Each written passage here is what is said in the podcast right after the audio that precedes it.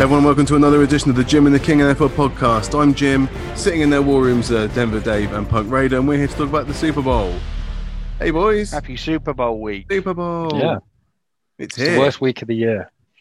fifty It means you're one game away from seven months off. Oh. No. But we have had an entire season, which is kind of crazy. Considering. It's kind of I weird mean, that so few games have been moved and cancelled as well. Well, no game's been cancelled, has it? Just a couple have been moved around. But... Yeah. I mean, the Broncos game against the Saints should have been cancelled. Why? Because we had a back, we had a wide receiver throwing the ball. That's why. That's just an excuse. should have no one's fault with your own instead. That you don't carry five quarterbacks on your roster. Yeah, that's just lazy. No, we do, but we do, but most of them are injured and. So, you know, that'll do it as well. Um, this could yeah. have been a ten minute podcast, boys, just uh, previewing the Super Bowl this Sunday. But obviously, thanks to Les Snead and Brad Holmes, we have an enormous trade that's just happened. Uh, for those that don't know, the Rams have traded for Matthew Stafford. In response, they have given the Lions Jared Goff. Thanks very much. Uh, a twenty twenty-one uh-huh. third round pick. So nothing else extra for this year. They couldn't because obviously they don't have a first round pick this year. The twenty twenty-two first round pick for the, the Rams and the twenty twenty-three first round pick for the Rams. That's a lot. Um, and what I guess I would want to say quickly before you guys jump in is that the twenty twenty-two first round pick would be for Stafford because he's an upgrade. And the twenty twenty-three first round pick would be to take on Goff's forty-one million dollars base contract that they agreed to in twenty nineteen. So Absolutely. What do you reckon, boys? We've never seen first-round draft picks switched before. What What do we think, Punk? Well, a, a, apart from Manning and Rivers, they switched. No, no, no. I mean, no. Manning, Roy, Rivers wasn't a first-round pick. Uh, sorry, a, a first overall pick is what I meant to say. Oh no, not that wasn't clear overalls. enough. Sorry. I think I was going to say first-round picks. I was a bit confused by sorry, that. Sorry, first overall yeah, pick no, for another really first overall pick. Oh, right. Yeah, no, we haven't seen that before. No. But um, I, I I think this is just actually the second the second first round pick that they're giving up for the contract.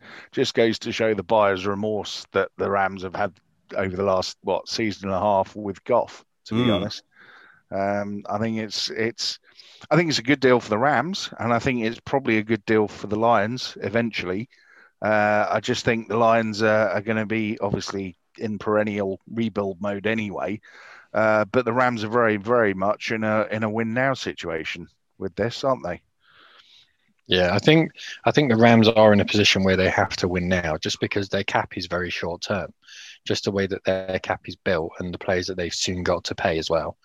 Um, but I, I think you're right. I think it suits both teams. Um, looking at the Rams, I mean, part of it is the fact that they are going to be paying dead cap money to Jared Goff this year, um, but they're paying Jared Goff this year more money than they're paying Matt Stafford. So a huge amount of their cap is taken up on quarterbacks. Um, Matt Stafford is also taking up some dead cap money in Detroit as well. Um, so Detroit aren't getting off scot-free. But when you think about it, there is, you know, Detroit aren't going to win with Matt Stafford. They'll win a couple of games, but they're not going to win anything significant. So why not trade him for a couple of first-round picks because and, and a third as well? Because I think it makes sense for them because it gives them the ability to try and build something going forward. It makes them a more attractive proposition. It also frees them up and gives them um, it, it gives them the ability to get out of the Goff tr- contract in only a couple of years. Yeah, so if they, if they don't love Goff, yeah, if they don't love Goff, then they can, you know, X out of that with, you know, the divorce clause is very, very minimal. And it just allows them to go out and get the quarterback that they want. And they've got capital if they fall in love with a guy to go and get someone. It's a big, big win for the Lions. Big win for the Lions. I mean, the it makes thing, them relevant. The other thing with Goff being in this trade it, himself is that it means the Lions haven't got to waste one of those two first round picks on a quarterback. Mm-hmm. You know, they if, if, if they're quite comfortable with Goff, they can read. Like you say, renegotiate his his deal. Um, I don't think it makes them particularly relevant any more so than they already were. Um, yeah. I think it probably means Golladay, who was a free agent in the offseason anyway, uh, will probably go. Um, so they're going to have to retool a little bit on offense. Um, but they do have some pieces. He has some think, pieces there. So I think you know. The Lions have always had pieces. They don't have a team. They've always had individual pieces. In terms of receivers, they've still got Marvin Jones. I mean, Amendola's probably still going to be around because who else is going to warn him? And he's a decent yeah. you know, slot receiver. Hockenson, um, as well, Hockenson is absolute legendary at the moment. He's the second tight end in the league in terms of reception. So I or in terms of yards rather. So I I think they've got pieces, but they've always had pieces. They need to build a team. That's the issue. And it's with having the cap space freed up, because Stafford was on a lot of money. After next season, it's going to really free them up to be able to get in guys who uh, are going to be able to help. Because when was the last time the Lions were really relevant in free agency? Lions are it's never gonna... relevant because because they play in Detroit. Yeah, so exactly. they're never they're never relevant in free agency. Um, exactly. But I mean, for me, it's it, I think the interesting aspect of this as well is, you know, it will be the Lions see what they do in a couple of years' time. But for the Rams, you know, taking on taking on Stafford and his twenty million plus contract, along with Ramsey and Donald, who are both over the twenty million point, then you've got kind of Cooper Kupp, Robert Woods around sort of fifteen million. Yeah, they really are going to be up against the cap now. You know, they've they've pretty much got to go into we win it all now or we blow the whole thing up mode for the next, let's say, two years, three well, years maybe. I mean, you're you're getting Stafford in his prime. You know, he's thirty-two. So he's still got a good now. Before the season starts, he'll be thirty-three. Before the season starts, he'll be thirty-three. But yeah. he's still got a good four or five years in him. At Without least. a doubt. At least. Well, I think if you look at the Robert Woods, if you look at the Robert Woods contract, twelve and a half million next year, then thirteen and a half, then thirteen and three quarters, and then fifteen and three quarters, and seventeen and a half. I mean, I don't know if there's an out in there. There's got to be, because that is there will be. a there horrendous will be. contract. And then you look at Cooper Kupp, there's a what is it, thirteen, fourteen and a half, fourteen and a half again. They you know, there there are going to be players leaving. And the thing is, next season they're even they're eating Um, eight point four million for Todd Gurley as well. So it's the way that they're managing the cap is not sustainable long term. I mean, if you listen to any major N F L outlets, you're constantly hearing that Les Snead is this brilliant G M who's able to ma- massage the cap better than anyone else, et cetera, et cetera. Let's not forget also that um, we are seeing Jared Goff going across to Detroit, but they've already uh, L A have already paid him a massive roster bonus this year, which comes off yeah. last year. It did. I really don't understand. I didn't understand it at the time why they gave Goff such a massive contract. Yes, he got them into the Super Bowl. Done move, wasn't it? But so. it was. Yeah. It was. You know, he was still what two, three years inside his rookie contract. Mm-hmm. Yeah, you know, they just didn't need to do it. And and they've completely shot themselves, well, not shot themselves in the foot, but they're, they're going to give themselves a hard time over the next sort of two, three years with cap space, just from the fact that they gave them that contract. So, yeah, I get what you're saying about Les Snead's pretty good at, you know, getting those mid-rounders and, and finding finding little gems that can that can play and, you know, make a difference. But really, you know, it's a bit of a bonehead move giving him that contract, because you could have got Stafford anyway now, let's say, but without actually having to to to swallow twenty odd million of Goff's Goff's it's not even well, it's so. not even that they would have been able to trade Stafford for a first, a third, and maybe another third. Yeah, the only reason they're paying Detroit round. that extra first round is for yeah. Detroit to take on that extra contract. That's mm-hmm. all that's for. Yeah. Um, I mean, imagine if Matt Stafford, I love Matt Stafford. I think he's great. I think he's massively underrated. But if he's worth two first and a third, what's Derek Watson worth? I mean, he's going to be oh, worth yeah. five five first rounds. I mean, the only people who could possibly trade for him is the Jags. That's it. Because in terms of trap value, that's all they've got. And you can't trade so them in division, it, so they wouldn't do that. No, no, absolutely not. But I don't want to move off this just yet, because this doesn't just go through what they've given up in the future, but we've got to look back now at what they did in twenty sixteen to to take Jared Goff first overall in the twenty sixteen draft, because the Rams weren't picked, Saint Louis Rams at that point weren't picking first. They were down in fifteenth. So to yeah, move yeah. up, they moved up, didn't they? They had to, they had to uh, trade with the Titans, and they gave up to move up to get Jared Goff. They they gave him the fifteenth overall pick, which um, the Tennessee Titans used on Jack Conklin, offensive tackle. He's now with the Browns. Um, the yeah. forty-third pick, so two round two picks, which they took Austin Johnson and Derek Henry with their second uh, second round pick. Now that Derek Henry pick's not really worked out. I know. So. Yeah, they no, also that, gave him... that Derek Henry lab. No, bit useless. Yeah. Um, and the third round pick as well in that draft, which they then bundled up to move up to get um, Jack Conklin. But that's that. And then in twenty seventeen, they gave up the uh, first round pick again. That was Corey Davis with the fifth overall pick, who's still there at wide receiver. Hmm. And the third round pick, which they used on Jonnu Smith. So the Titans did okay out of that trade. And from then on, there, there was no more first round picks, because in twenty eighteen, Les Snead decided, well, I'm, I'm crap at drafting first round talent, so I'll just take Brandon Cooks from the Pats. So I'll give him my first round pick. Uh, in twenty nineteen, they gave up their first round pick uh, to Atlanta so they could get a second and a third to try and recoup some picks there. And in twenty twenty and twenty twenty-one, uh, that's Jalen Ramsey that's taken up their first round picks now. And then the next two years, obviously, will be uh, for Stafford. So it's about It'll eight, seven, years eight years and not they having have a first round pick, pick because you you you bet the farm on Jared Goff, then overpaid him after two years when you managed to get to a Super Bowl and score three points. And now, and now you're not going to get a chance to prick in the first round for another few years. So uh, it just kind of spins my brain around how this has worked. And yet out they for the still round. have, and yet they still have what you would call generational superstar players on defense and a very, very competent offense. So they've got to be doing something right, as but well again, as shooting themselves in the foot a lot of the they, time. They they exist only in free agency. That's the thing. They're the opposite of the Packers. The Packers don't exist in free agency. Who wants to go and live in freezing cold Wisconsin? Because they're in L A, they exist almost solely in free agency. That's where they're, you know, that's where they are, um, and lower draft picks. That, so to sum up, their their uh, last first round pick was Jared Goff in twenty sixteen. They're not going to pick again until twenty twenty-four in the first round. And the only reason they're picking in twenty twenty-four is because you're only allowed by the N F L to trade the next three drafts. So mm-hmm. that's twenty twenty-one, two, and three. That's the only reason they have something in twenty-four. I will put my mortgage on it that they aren't picking in the first round in twenty twenty-four either. Just it's the only reason they are currently is because you're, by regulation, not allowed to trade it yet.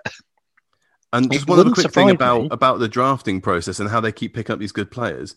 Just just remember, okay, in twenty fourteen, when they drafted Aaron Donald at thirteen, okay, hmm. that wasn't their first first-round pick. They picked second, and they picked Greg Robinson. Who? Exactly. Offensive bust tackle Greg Robinson. So yeah. they kind of luck into these players. They don't know, you know, and Todd Gurley was the third rounder, I think, you know. Yeah. Yeah, but this, I mean, you, isn't you can... No, no, no, absolutely not. I mean, I, me saying earlier on that he was a, he was this brilliant guy who could massage the cap. My tongue was firmly in my cheek when I was saying that. It does feel like Brad um, Holmes is kind of taking him for a ride because Brad Holmes was in, in L A yes. working with Snead for a long time. He's just turned up in Detroit, and a week well, later, this is... he snagged his quarterback across and four picks. Well, this is the, the funny thing. Picks. Brad Holmes Brad Holmes was uh, the head of scouting, director of scouting at yep. the Rams yep. at the time that they drafted Jared Cook. And apparently he Jared was Goff. one of the main... Jared Goff, not Jared Cook. Jared Cook's a terrible quarterback. Yeah. Um, better, better, so, better than your wide yeah, receiver. Well, he's not that good at tight end. Let's put it that way. He's a decent catcher. He can't block. Ooh. But he can't. So Jared Goff was... Hmm. He was championed by Brad Holmes. Holmes has now gone to uh, Detroit and got the guy that he believed in. So he's laughing. You know, he's got a guy that he firmly believes, we would assume, um, is his guy. I mean, because you can look, what is the drop-off between um, between Goff and Stafford? We don't know at the moment because there's been no like-for-like comparison. We can sit here and say, well, Goff has had a brilliant offensive line and he's had good wide receivers and he's had protection and he's still not done it. But at the same time, he's playing in the most difficult division in football mm-hmm. and he's playing in a scheme that's difficult to master. He might go to Detroit and it might everything might just fall into place and be easy for him, and Stafford might come in and, and really struggle. We just, we just don't know yet. I'll tell I mean, you what, I've got a question for you both, though. Just looking on. a little bit wider on this, just just to extrapolate it out from just Goff and, and Stafford for a minute. So, you're now the San Francisco forty-niners. Mm-hmm. You're sat in a division with Kyler Murray, Russell Wilson, and now Matt Stafford. Yep. What do you do? Fire up Jimmy G. Fire up Jimmy G? Or yeah. do you... bank the house and start going after someone like Derek Watson? I love the fact we call him Derek now. yeah, um, everyone's listening for the first time not going to get that, but that's his first no. name.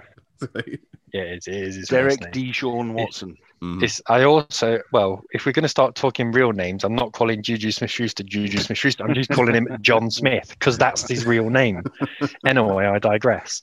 Um, I don't yeah. believe in Jimmy G because uh, no, to coin, to coin uh, the uh, John Gruden, uh, the best. What is the best ability? Availability. Availability. And Jimmy G is never available. Um, oh.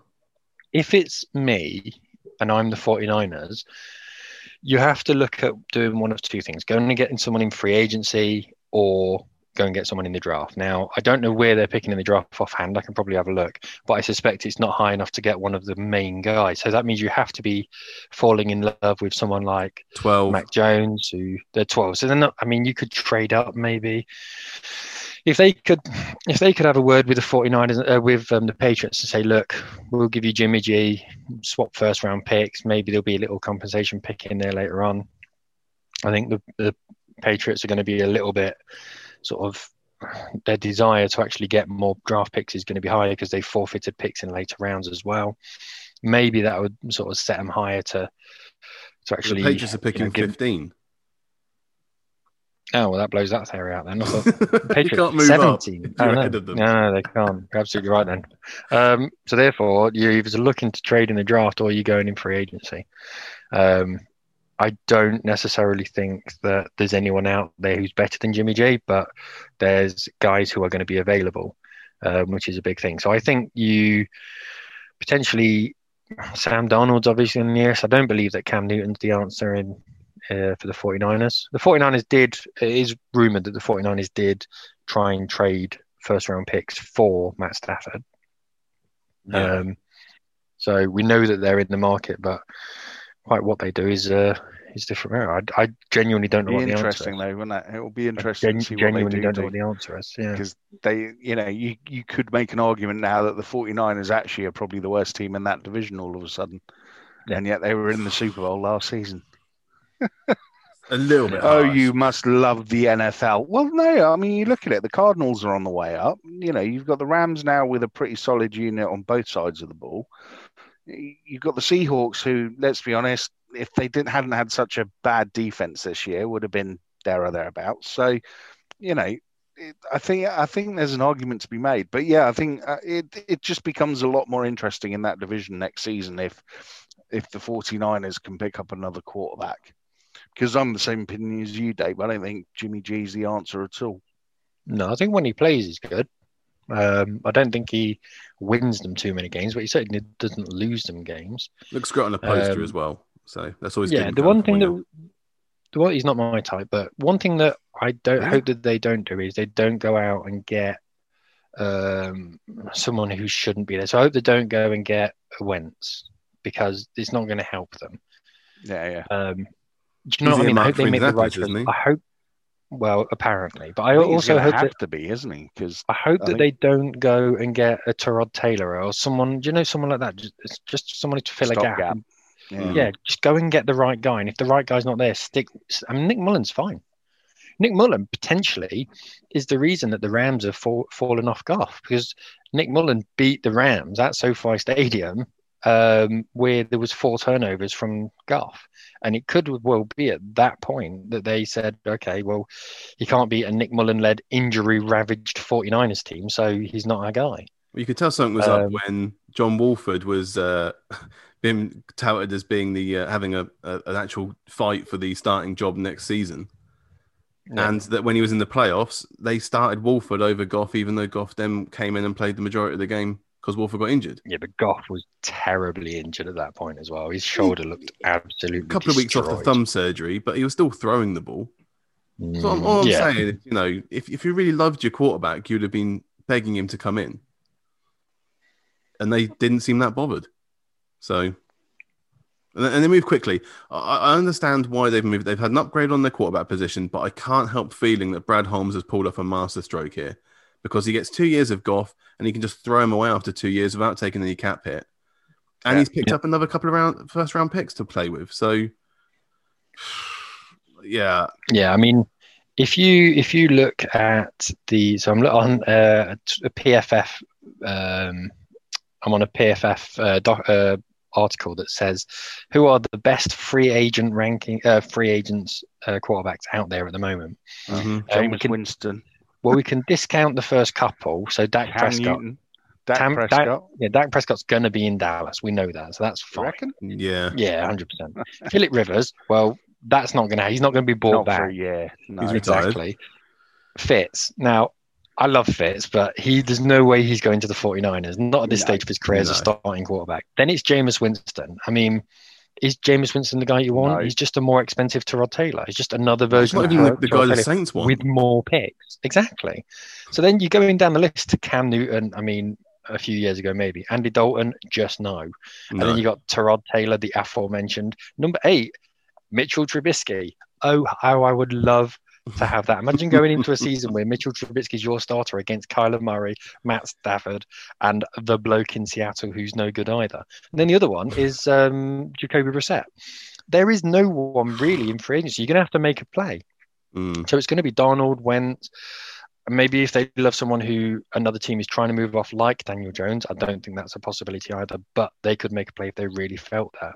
It's just, if you're the 49ers, you've missed your boat now, and it puts you in somewhat of a difficult spot. So it wouldn't surprise me if they do either stick with what they have or make a move in the draft, because I don't think free agency actually offers them what they want. I mean, it, unless they... again, make a massive play for someone who they, they may look and go, Derek Carr. We love we love Derek Carr. Let's go for him. We know that the Raiders don't necessarily want him. He protects the ball and does what we want him to do. So we're going to initiate that trade. I think the Raiders might then look at it. But well, there, there are rumors that the Raiders are looking at shipping definitely. Off Carr to then bundle up picks yeah. for Watson. Yeah, but we've we've we've kind of had this merry-go-round for about well since Gruden came back in with Carr, and it's more a case of do they get on together? Well, you know. In theory, yes, you'd love to sit there and go, we can put together a package that will get us Watson. But I think in the cold light of day, realistically, it's just not going to happen. We just don't have the capital available to do it. Um, even if you, even if you, you know, leveraged Carr for a similar amount as you've just done with Goff, yeah, you know, if it's two ones and a three, we're still not going to have enough to get to get Watson. So, you know, just unless the Texans completely drop their asking price down to which they won't. Something sensible, which they're not they going to do because they're in they're in a massively strong position on this. Yeah, are they it, short? Yeah, of course they are. I, he signed I, a new I, contract last season, and I all doubt, old... I doubt this somehow because look, if the player wants to, if Watson wants to sit out, then that knocks down their bargaining ability. It's a bit like well, a bit like the Cincinnati position with Palmer. Because if you... They'll just send J J Watt round to use him as a bench press for he'll a probably be in weeks. Green Bay. You're joking, because yeah, J J Watt is he's not going to be in Green Bay. I know, you, he might I know be. What you've been watching. It's he's not going to be in Green Bay. No, he's not. He's going to be somewhere nice and warm to help those shoulders and those elbows. Those and he's going to warm. Yeah, he is not going to be in in uh, Wisconsin next year. I was going to say we're nice and warm like Texas. Yeah. You could you could tell from before the draft in twenty fourteen that Gruden didn't really like Carr as much when he was doing yeah. his Q B camps. And he got Carr I think, in. I, see, I, I understand you're, right. you're, you're you're perfectly fine, but you could tell he he knew that he wasn't a special quarterback, and so oh yeah, no, absolutely, and I don't think that's changed. I don't think that's changed. I think you're right. I think I think Gruden has has kind of tailored his offense around Carr a little bit, and mm-hmm. you know, I mean, I think I said first pod I came back on this season. You know, I've never seen a quarterback miss in the, the red zone as often as Carr does. It's ridiculous. Um, which you know won't won't endear him to Gruden at all. Can uh, I can I raise I, you? I honestly think, yeah, honestly, I honestly think if if there was an option there for Gruden to drop Carr and pick up Watson, he would be all over it. I well, just is, can't I can't make the maths work. It, the, no. I just don't see the route to Watson. It's not just that, it's from a cap perspective as well. You're currently, I think, twelve or thirteen million over in your cap space. Now, if you get rid of Carr somehow, that's only going to free up twenty, twenty odd million for next year. So that's, you're then able to potentially go and get him. But what you're then going to have to do is sell the farm and create cap space, significant amount, um, which means getting rid of a lot of your defensive weapons that you have, which are coming up onto fifth year contracts. Um, and essentially you're cutting off your nose to spite your face. It doesn't make sense from a numbers perspective. I think you're going to have to have some kind of uh, cap, uh, effective cap space for you to be able to actually go out and get um, someone like Deshaun Watson. I just don't see the numbers being there, to be honest. Yeah, it's a very around the houses uh, idea. I think it all stems from having to find some sucker that would give up two first-round picks to, the, to Las Vegas in the first place for them to then package up three first-round picks, at least for, for Watson, and, and go from there. So I don't think it's really got legs, but it's more talking to the fact that Vegas want to move on from Derek Carr and they're kind of testing the water to see if anyone's willing to kind yeah. of pay well, for him. We...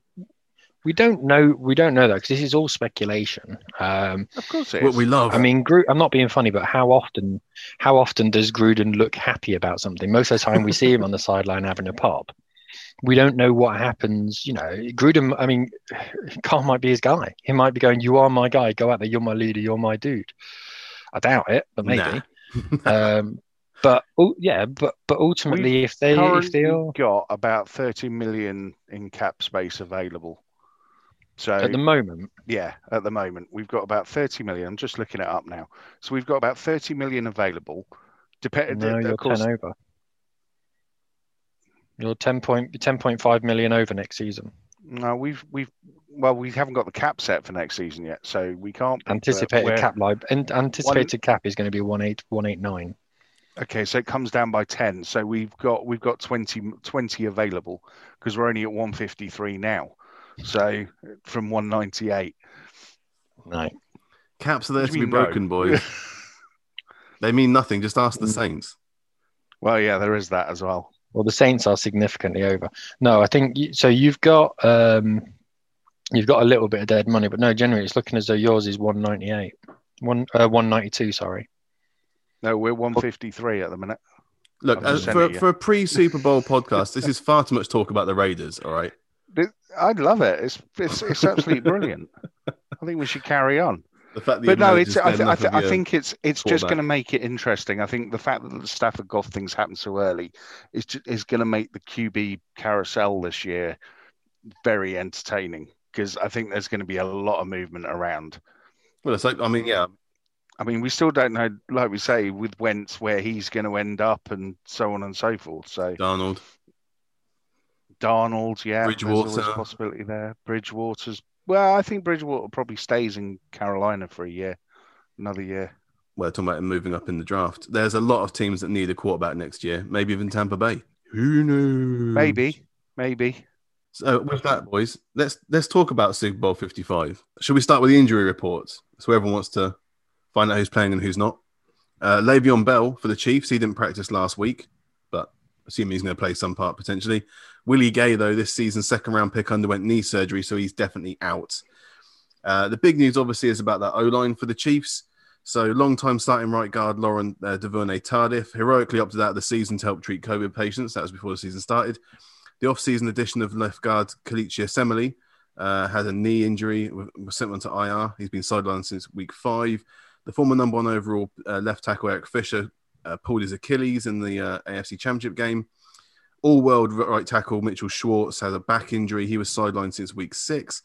And backup centre Daniel Kilgore needs to be keep testing negative for COVID in order to play on Sunday, which means their starting offensive line could consist of Mike Remmers at left tackle, who before the A F C Championship game hadn't played that position since two thousand sixteen. Left guard Nick Allegretti, who was a twenty nineteen seventh-round pick. Centre Austin Reiter, who was a twenty fifteen seventh-round pick. Right guard Stefan Wisniewski, who was released by the Steelers in November. And right, right tackle Andrew Wiley, who was a twenty eighteen undrafted free agent. It's good, isn't it? Yeah, I mean they still beat the they beat the Bills last a uh, couple of weeks ago. So. I mean, if I'm J, if I'm J P P and I'm Shaq Barrett, I am licking my lips on this one. um, some slightly better news for the Chiefs is that Sammy Watkins is feeling good after a calf injury and thinks he's going to be available. And centre Daniel Kilgore and wide receiver Demarcus Robinson are also looking good after COVID close contact scares earlier this week uh, following a haircut. We got to look fresh for the Super Bowl. You have, yeah. But they didn't actually test positive, and they've tested negative since a couple of times. Yeah, so no. um, should be fine. It's uh, it's it's one of those situations, isn't it, where, all right, you know, next man up. There's there's not a lot you can do about it. You know, a lot of those uh, injuries, certainly Assembly, who was playing really well actually those first mm. five weeks of the season. He's he's been quite a quite a huge loss for them. Um, but they they they yeah, the Chiefs the Chiefs seem to be able to to slide linemen in and out without too much of a problem. Um, I think you're right, uh, Dave, and what you're saying about, I think, Shaq Barrett and um, J P P. Uh, J P P and Sue and Vitavere, I think they'll all they'll all be kind of sitting there going, yeah, we can we can really fill our boots here, lads. Um, but I, I, you know, it's we'll the just have to see is, how it plays on the day, won't we? It, but... it forms it forms the it forms the game for uh, for uh, the Buccaneers on defense. So it means that they can essentially go four on five on pass rush, and then have a rat at. Uh, Uh, behind the line, who's going to be basically making sure that Mahomes doesn't do his usual thing of rushing for a first down, even though he looks as though he's not moving that quickly. But that boy covers some ground, I can tell you. He's just so, pretending, isn't he? Well, he, he, he never looks as though he's moving that quick, and then you look and he's out, he's eating yards. He's, That's the he's, thing. He's he's got stride, hasn't he? He's, yeah, he's, he's got like, one of those strides that takes about three and a half yards per stride. So you remember, this is slightly off kilter. You remember Ben Cohen, the rugby player? Yeah, yeah. We, I England went to watch London Irish, and he was playing for I can't Gloucester or Sale or whoever it was, and he stole the ball at one point and was running. And you looked at him and think he's not running, and then it's like you just look at him in real life, and he's just eating. He's monstering yards. You're thinking, Jesus Christ, he's rapid, yeah. And that's that's pretty much what he's like. He doesn't look fast, but he just eats yards. So they're going to have a rat sneak, and then basically be able to sit back on the secondary and just cover the wide receivers. They're going to be able to go man for man with additional covers. So I think it kind of sets the defensive cover for um, the Buccaneers. So we know what they are going to do. Um, we know sort of what the Chiefs are going to go on, going to do on defense. They're going to give you opportunities and rely on talent to get them out of a hole, because that's what they always do. Um, so it makes it interesting. Uh, I think the the we know that the Chiefs are going to score points because they always do. Um, we know that the Bucs are going to create the Chiefs problems because they always do, but you know, we know what is going to happen that side of the ball. The big question mark is, is the Buccaneers offense going to be able to keep up? That's the big storyline on this. It's nothing to do with what the Chiefs will do. The Chiefs will go in and score between twenty and thirty points.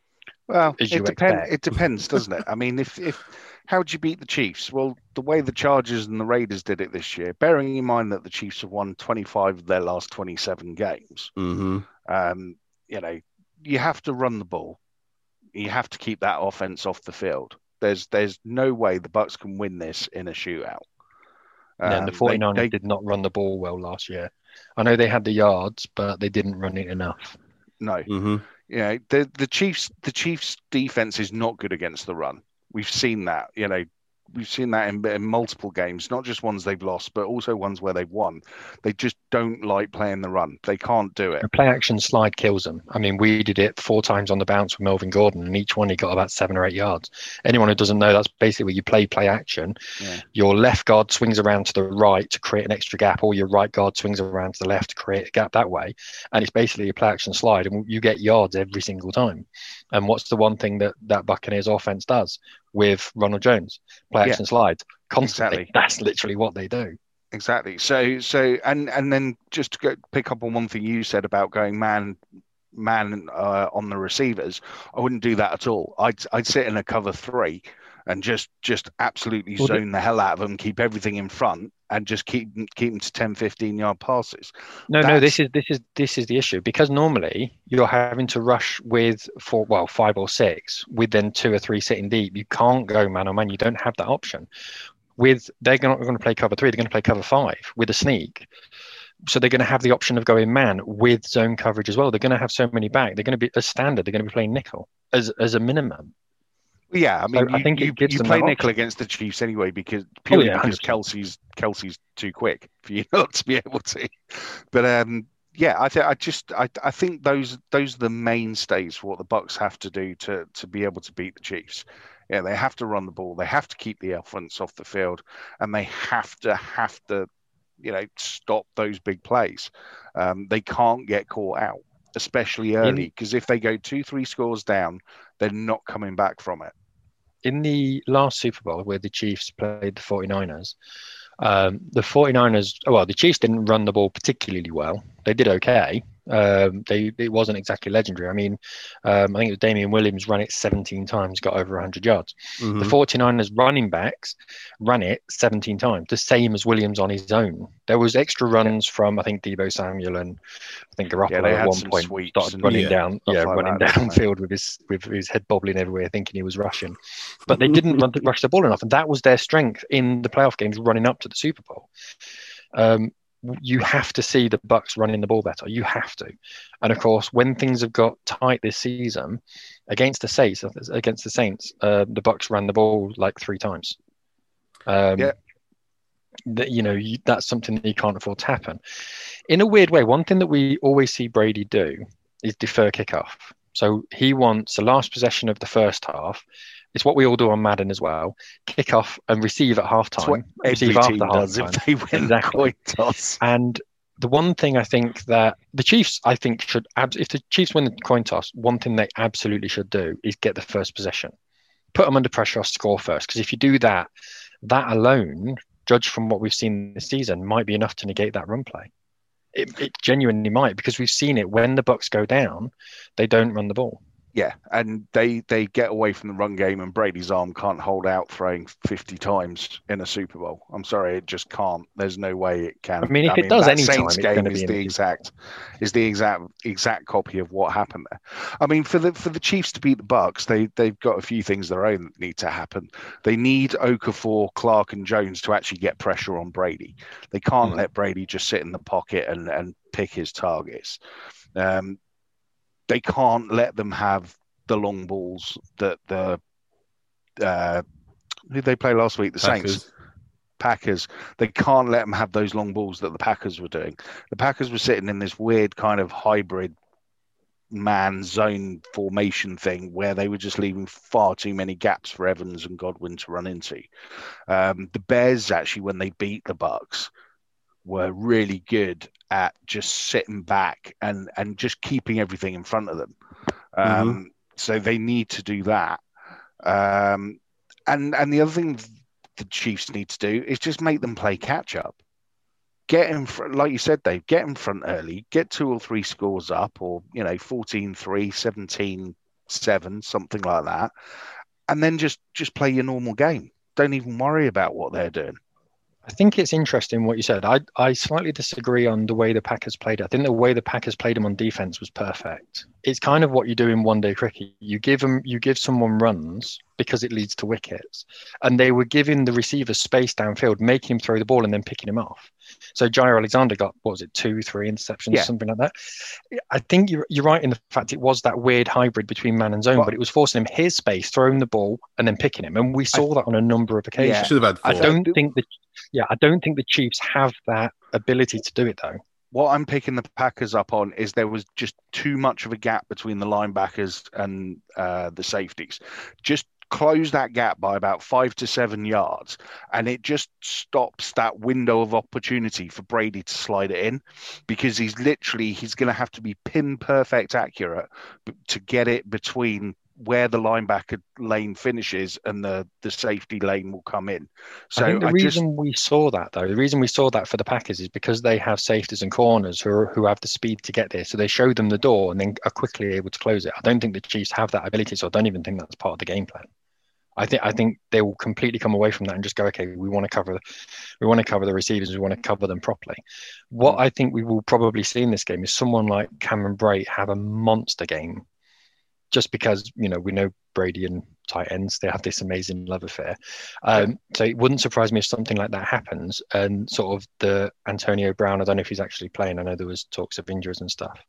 Um, Mike Evans and Godwin are going to be almost like the decoys, where they're just going to spend all game running twenty-yard routes all game. So, but I, I agree in the fact that they are going to have to keep tight coverage and not give them the ability to open the door, because when they do, we've seen this season already, Brady is able to thread the pass on the, those medium-term passes. A lot of his long yards um, are coming with yards after the catch. Yeah, but he is starting to throw it a lot more down the field. Let's have a quick look at the Bucks injury uh, report. Let's have a flick through that. So linebacker Levante David is dealing with a slight hamstring injury.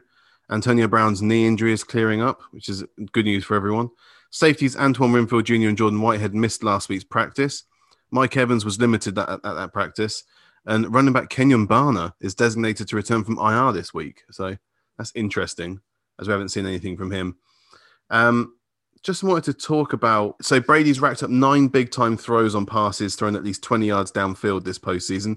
None of a quarterback has thrown more than five such passes. A lot of these have come off play-action opportunities, which is a positive against the Chiefs' defense that ranks twenty-first in touchdown rate allowed on any play-action passes. So they'll be looking to try and establish that. So you're right. The It's it's what I say. The play action is a massive part of it. As uh, Al Davis always said, you've got to hit that quarterback in the first fifteen plays. He's got to go down. He's got to go down hard. Um, and we know what happens to a forty-three-year-old if they go down hard. Um, other, other things to talk about then for the Bucs. So ignoring the wide receiver duo of Mike Evans and Chris Godwin for a second, how about Leonard Fournette? So the former Jags fourth overall pick has three hundred thirteen yards and three touchdowns in the past three weeks. It's, it's been interesting to see how he's kind of improved. Obviously, you've picked up mid-season. People weren't sure if he was going to work out or not. They already had Ronald Jones. They had Kenyon Barner, but obviously he got injured. Uh, and he has kind of played up to the um, the postseason run and has started to get more touches off Brady.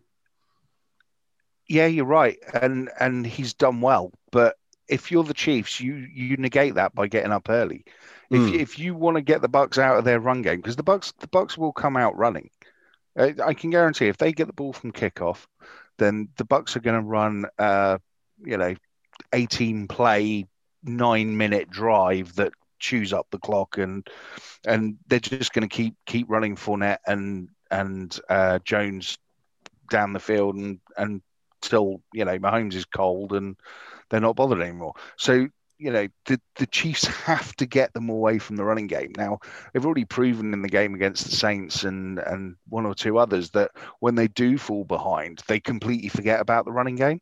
So mm-hmm. what you were saying before about play action and, and the majority of their big passes coming from play action, well, you can stop that if you can get them out of the run. And there's two ways to do it. Either stuff it at the line, which you know, the Chiefs are not going to do. There's there's They just don't have the players on defense to be able to, to stop the run consistently. So the other way you do it is by getting up and getting up big so that they have no option but to throw the ball. I agree. The only way that they can stop the run, well, they can stuff it at the line, but what they'd have to do is um, move Chris Jones into this run stopper mode, which you absolutely don't want to do because his no. the best thing that he can do is turn into a rushing the quarterback. I think you're absolutely right, and it's sort of what I said earlier in the fact that you have to make them chase, because when they chase they abandon it. The interesting thing is Leonard Fournette's taken a long time to get up to speed. He didn't really join the Bucs um, halfway through the season. We joined him on the second of September. It's just he was so grossly unfit that it took him actually a long time to actually get, get any like games, and also time. didn't help yeah it also didn't help that Rojo was um, yeah, doing so so well yeah. uh, and he sort of don't just wasn't getting the field, and then Jones got injured and he sort of got his chance. I like Fournette. I think he's a decent decent player when he's actually playing well and with a bit of confidence. Um, the problem is he's never been on this stage before, and we've seen that on the big games on Monday Night Football. You know, people wind him up. He has a stupid moment and then mm. punching someone. So it wouldn't surprise yeah. me if we see something like that. The other thing is Leonard Fournette, in terms of receptions, is legit. He is a very good receiving back.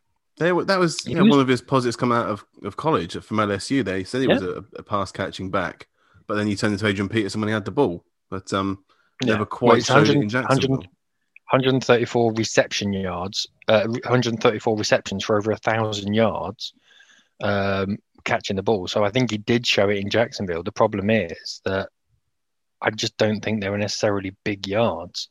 No. Uh, I, I think with Adrian Peterson, the reason you saw it is because he'd catch a, a five-yard little handoff and then break nineteen tackles, smash a guy to the ground and score a touchdown for eighty yards, whereas I don't think Fournette's were necessarily that. That's also not to his running style. He turned into Adrian Peterson where he'd look to initiate contact and uh, and then bounce off. Well, yeah, and that's what we always said. When he... Quickly, because um, inside the ten-yard zone, boys, he's been targeted fifteen times this season. He's had ten receptions for ten touchdowns and one drop pass out of those fifteen uh, attempts on him. So if you are betting on first touchdown scorer, then Mike Evans might be uh, a good shout. Yeah. Um, no, I, Chris, Chris I, Godwin, on the other hand, has dropped more passes than he has for his last three seasons combined in the postseason. It's quite strange, but there you go. And he had uh, Winston thrown at him before that. I was going to say Chris Godwin's a funny one because I don't think he's a number one receiver. A lot of people do. I just don't think he's necessarily a number one receiver. I think he's he's a good second, but certainly not first. Um, I think it's being shown up by the play that, you know, the fact that Brady is not Brady doesn't go to him. Brady goes to either his tight ends, either um, Gronkowski or Brate. And I think Brate's really underrated. He stepped up with O J Howard being injured. Um, and then he either goes to Antonio Brown or he goes to Mike Evans. And I think it's for, uh, or Scotty Miller. There's another one, Taylor Johnson, I think, is a draft pick they picked up uh, this year. He's looked all right. Yes. I mean, that's that's that's scraping the barrel of knowledge there. Well done. Thank you. um, I like that. No, I, I think it, Godwin's not his go-to guy. He's, we've seen it a number of times.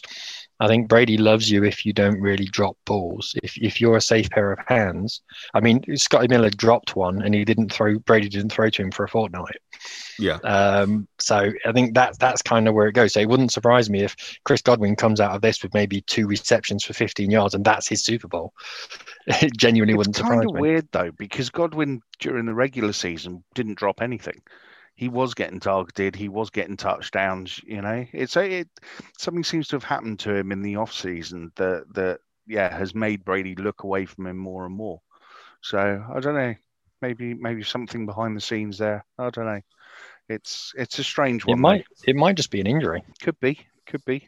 Now these two teams did play in Week twelve. Actually, it was a twenty-seven twenty-four win to K C in that game, and. Uh, Tyreek Hill absolutely destroyed the Bucs in that game. He had thirteen catches for two hundred sixty-nine yards and three touchdowns. He wasn't the quarterback that day. That was just him as receiver putting up those points. Um, and didn't he didn't he get two hundred in just one quarter? Yeah, yeah. First quarter he, he had over two hundred yards uh, receiving. Yeah, but we've seen um, we've seen a hundred times what happens in the regular season, what happens in the postseason. They're not not even the same sport. They're not related. Well, he was way. still going up against Carlton Davis, who's the Bucs' number one cornerback for most of those uh, receptions. Yeah, but it's the postseason. It's it's completely different. I mean, how many times have we seen quarterbacks play great in the regular season and turn out to be utter dross? Lamar Jackson. Well, I was about um, to counter it, Dave, by saying that in that Week twelve game, while both both of Brady's interceptions were his fault, he did do three hundred forty-five yards, which were the second most allowed by the Chiefs all season. And he was just one of four signal callers to throw three touchdowns against that defense. But like you said, we should just forget that because he can't do it in the postseason. So I'll ignore all of those stats there. Um, let's, let's talk Selective. about um, the Bucs defense and what they can do. Because unfortunately for the Bucs, Mahomes is in the top ten against any defensive coverage you want to put out there. So two-man, the number three in the league, cover zero, they're in the top ten. Cover one, they're number one in the league, cover two. Cover three, quarters, cover six, red zone, all of those they're in the top ten, or most of them in the top five does it. against those those uh, defensive schemes. So, unfortunately, mate, there's not a lot that um, Todd Bowles is going to be able to scheme up that's going to phase Mahomes. And there's more stats that show he's even better under pressure than he is when he's got a clean pocket. He's so he's not unused to a clean pocket anyway. He's just, you know, he's it's, okay at throwing it's, on it's the good. run. He doesn't have to set his base before he can launch a ball either. So. Um, there's not a lot you can do. It's kind of us repeating ourselves, though, in that, you know, the best Bucs defense is to keep the offense off the Chiefs' offense off the field. It's as simple as that. They they've got to they've got to monster the time of possession. They've got to run the ball. They've just got to consistently move the chains. You know, there there's no way that Bucs defense can hold up for the full sixty minutes. Um, it might do really well in the first half. It might do really well in the second half, but I, I just don't see it. I don't see that without the ball control of the offense. I mean, as much, you know, the Bucs defense has played extremely well throughout the playoffs.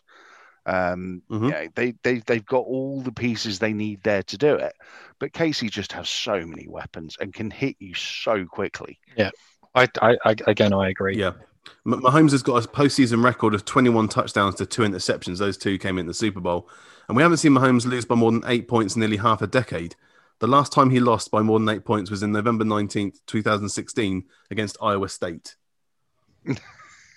And the award for the most irrelevant stat of the week goes to... I've got more. I've got more. I mean, I've never been beaten in the N F L at all. As a, as a starting quarterback, I have never been beaten in the N F L. How's that for Undefeated. You? Yeah. Rubbish. And I've got as many Premier League winners' medals as Stephen Gerrard. So he's also true. And Duncan Ferguson. And Duncan Ferguson. Yeah. There's also some good kick returners on both sides here. So McCall Hardman can be great if he secures a catch. And Jaden Mickens on the other side looked pretty good at um, getting good field position for, for the Bucks. I mean, let me just say this. If I'm a Chiefs fan and Mecole Hardman is standing back there in the Super Bowl to catch a ball, I'm nervous. I know he can, I know he's good at him or Byron Pringle or maybe Tyreek. I'm nervous. Tyreek Hill, we've seen return it a couple of times, but I am still nervous after what happened in the playoffs. Because the thing is, is he's standing there and that ball's coming down to him. Mm. You can't tell me there's not a little bit of his brain just goes, don't f*** it up. Don't, don't, don't fumble this. Everyone's watching. Everyone's watching. And he's going, oh, as it's coming down to his hand. I'm not feeling that, no. I'm not having it. I mean, it did go into his hands. Just came back out again. It was very strange, that, that fumble. Yeah, so according to E S P N's Football Power Index, the Chiefs have a fifty-two percent chance of winning this game. So, and the over-under is Chiefs are, are under three to uh, to win this game. Yeah, that so, that probably feels right. Let's talk about the betting, boys. Before we talk about the actual score and the winner, um, I'd like to get your thoughts on the over-under for the national anthem. So there's all these kind of extra weird bets. So the current betting is what? That there's an over-under for one minute fifty-nine for how long the anthem's going to take to Who, sing. Who's singing the anthem this year? I do don't know. know. I'll go under one fifty-nine. Okay, I couldn't care less. I'm, I'm hoping it's the Baha Men and they sing it in the style of Who Let the Dogs Out. I couldn't care less about the national anthem, if I'm honest. Yeah, but is it going to be more than one minute fifty-nine? It's going to be exactly one minute fifty-nine. How's that oh. for your betting? A wash, okay. Uh, how about who's scoring the first touchdown, boys? Um, I kind of like... I think Kansas will kick off first, um, and I kind of like the Travis Kelce bet. Okay. Travis Kelce is at just, plus six hundred, so he is the favourite to score first. Just plus just, six hundred. What's mm. that in? What's that in Church of England? I don't know. It's about six to one, isn't it? Yeah, say six to one. Can't be roughly six to one. Yeah, jeez, it will be. Well, yeah. At this point in the game, we don't know who's kicking off. So you know, I, I will flip that then and say for the Bucks, um, it's going to be uh, Leonard Fournette. Oh, okay, with the first touch. I don't think Leonard Fournette starts the game. I think um, I think Ronald Jones starts think, the game. I think you're right, but I think they get down. They they do their running thing, get down inside the five, and Fournette bashes it in.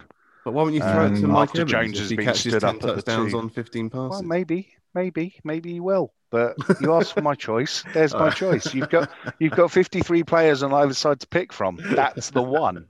You know, you or go. It could be Jeremiah Ledbetter with an I'm not, interception. I'm not telling you to put your mortgage on it. uh, yeah, we've also got Tyreek Hill at six point five to one, according to Dave. Uh, Evans is ten to one. Cameron Brate is nineteen to one. Mahomes is only eighteen to one to score the first touchdown. Yeah, when was the last time you saw him rush in? No, yeah. It's not worth a punt. That's ridiculous. How about then? How many players will throw a pass? The line's at two point five. Yeah, that, uh, so, so what they're saying is there's at least one someone, wide receiver or backup yeah, quarterback. Or someone else throw a, a, a pass, pass in the game. Well, the last last uh, Super yeah, Bowl over. that Brady, the last Super Bowl Brady was in was against the Eagles, wasn't it? Yes. And he had a play where he swung out right, um, and then completely and then botched the reception. And then Philly yeah. did it properly. Yeah, yeah, and then Philly did it properly. So that was four because it was uh, Trey Burton who threw the Philly was, special, yeah. I believe. Yeah, um, I think so that would have been four. Throw the uh, the one to Brady. I, I don't or know. Was it? Maybe. Um, it was Myers. Jim.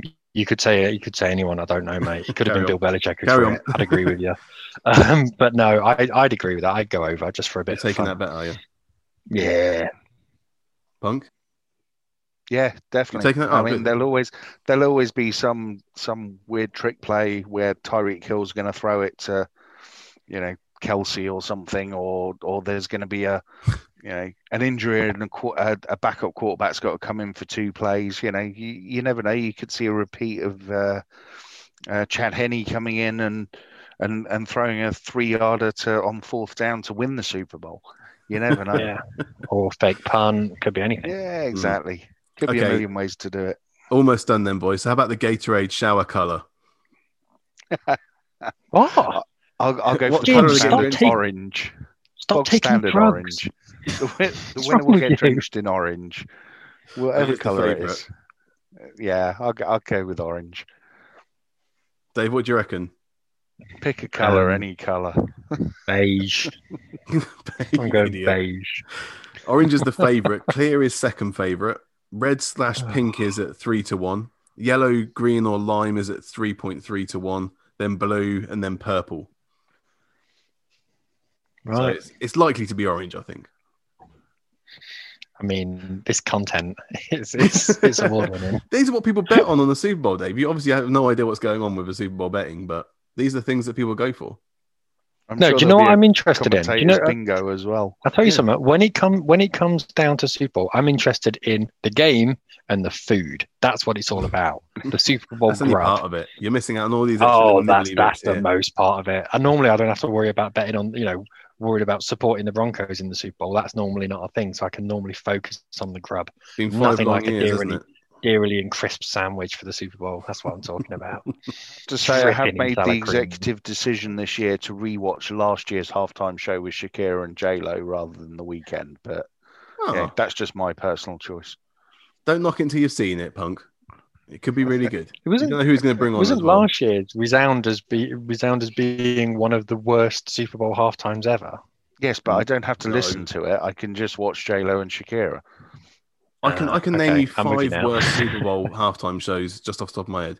I mean, we've already discussed we've already discussed the colour of the Gatorade and the, the national anthem. Can we not discuss halftime Super Bowl shows, please? Can we talk about the Pro Bowl instead? Come on. Christ, last thing, last you? thing, Dave. Last thing, and then we're going. All right, what is going to be the score? I'm not going first. I haven't thought about this. I ain't got a clue. All right, I'll Fun. do it. I'll do it.